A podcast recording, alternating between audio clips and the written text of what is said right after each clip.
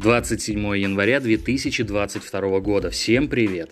Замдиректора Московского научно-исследовательского института эпидемиологии и микробиологии имени Габричевского предполагает, что иммунитет, который будет формироваться после перенесенного заболевания омикрон штаммом коронавируса, скорее всего не будет защищать от других штаммов COVID-19, особенно тех, которые могут появиться в будущем.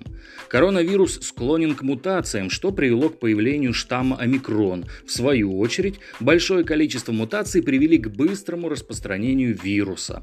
Дословно так. Мы знаем, что чем активнее происходит распространение, чем больше болеет население, тем и риск появления мутаций растет, становится выше. И поэтому, конечно, предполагать, что сформируется иммунитет и к последующим вариантам надежный, не стоит. Не стоит этого ожидать. Это не вполне вероятно, поскольку такие особенности вируса, мы видим, они диктуют необходимость поддержания иммунитета, поддержания иммунитета за счет вакцинации, ревакцинации. Далее в информационном пространстве вновь всплыл новый подтип омикрона. Некий профессор рассказал, что подтип, предположительно, еще более заразный. Один из 20 новых случаев на прошлой неделе относят к этому варианту. Каждые несколько дней число пациентов с ним удваивается. Видимо, в течение месяца он станет доминирующим. Высокий уровень заболеваемости коронавирусом при учете текущих сценариев будет оставаться таким до весны.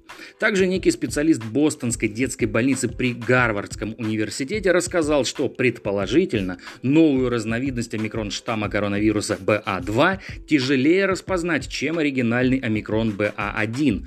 Было отмечено, что обычные тесты COVID-19 не могут определить конкретный подтип омикрон штамма.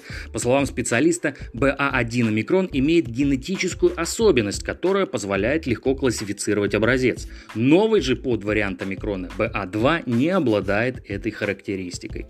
Теперь исследователи лишились возможности использовать быстрый метод. Сейчас разновидность BA2 можно идентифицировать с помощью технологий генетического генетического секвенирования. Напоследок о главном. Вице-премьер России заявила, что для улучшения экологической обстановки в стране реализует проект под названием «Генеральная уборка», Тотальная уборка на суше и в море. На реализацию инициативы в течение трех лет потратят 20 миллиардов рублей. Великолепная инициатива. Ради 20 миллиардов за три года страну действительно следовало как следует засрать. На сегодня все. Конец связи.